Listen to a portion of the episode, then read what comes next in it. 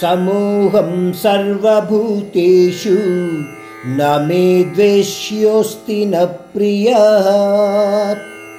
ఏ భజంతి మాం భక్త్యాం ఇతే చాప్యహం.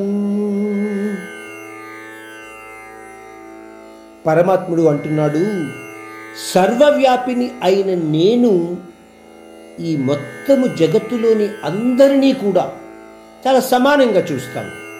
నాకు ఇష్టులు అయిష్టులు అని ఎవరూ లేరు.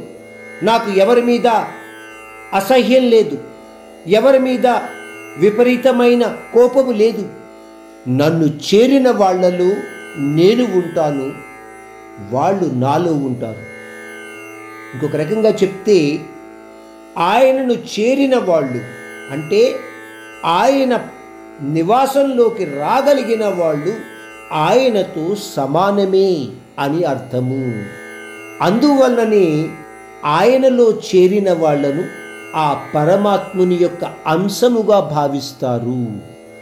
ఒక రకంగా చెప్పుకుంటే ఆయనలోంచి వెళ్ళి మానవ శరీరంలో ఉన్న ఆత్మ మళ్ళీ ఆయన దగ్గరకు తిరిగి వచ్చినప్పుడు ఆయనలోనే నిమగ్నమవుతుంది. లేదా లీనమవుతుంది. ఏకాగ్ర భక్తితో సేవించిన వాళ్ళు నన్ను తప్పకుండా చేరగలుగుతారు అర్జున అన్న విషయాన్ని శ్రీకృష్ణుడు ఈ శ్లోకంలో మనకు తెలియచేస్తున్నాడు.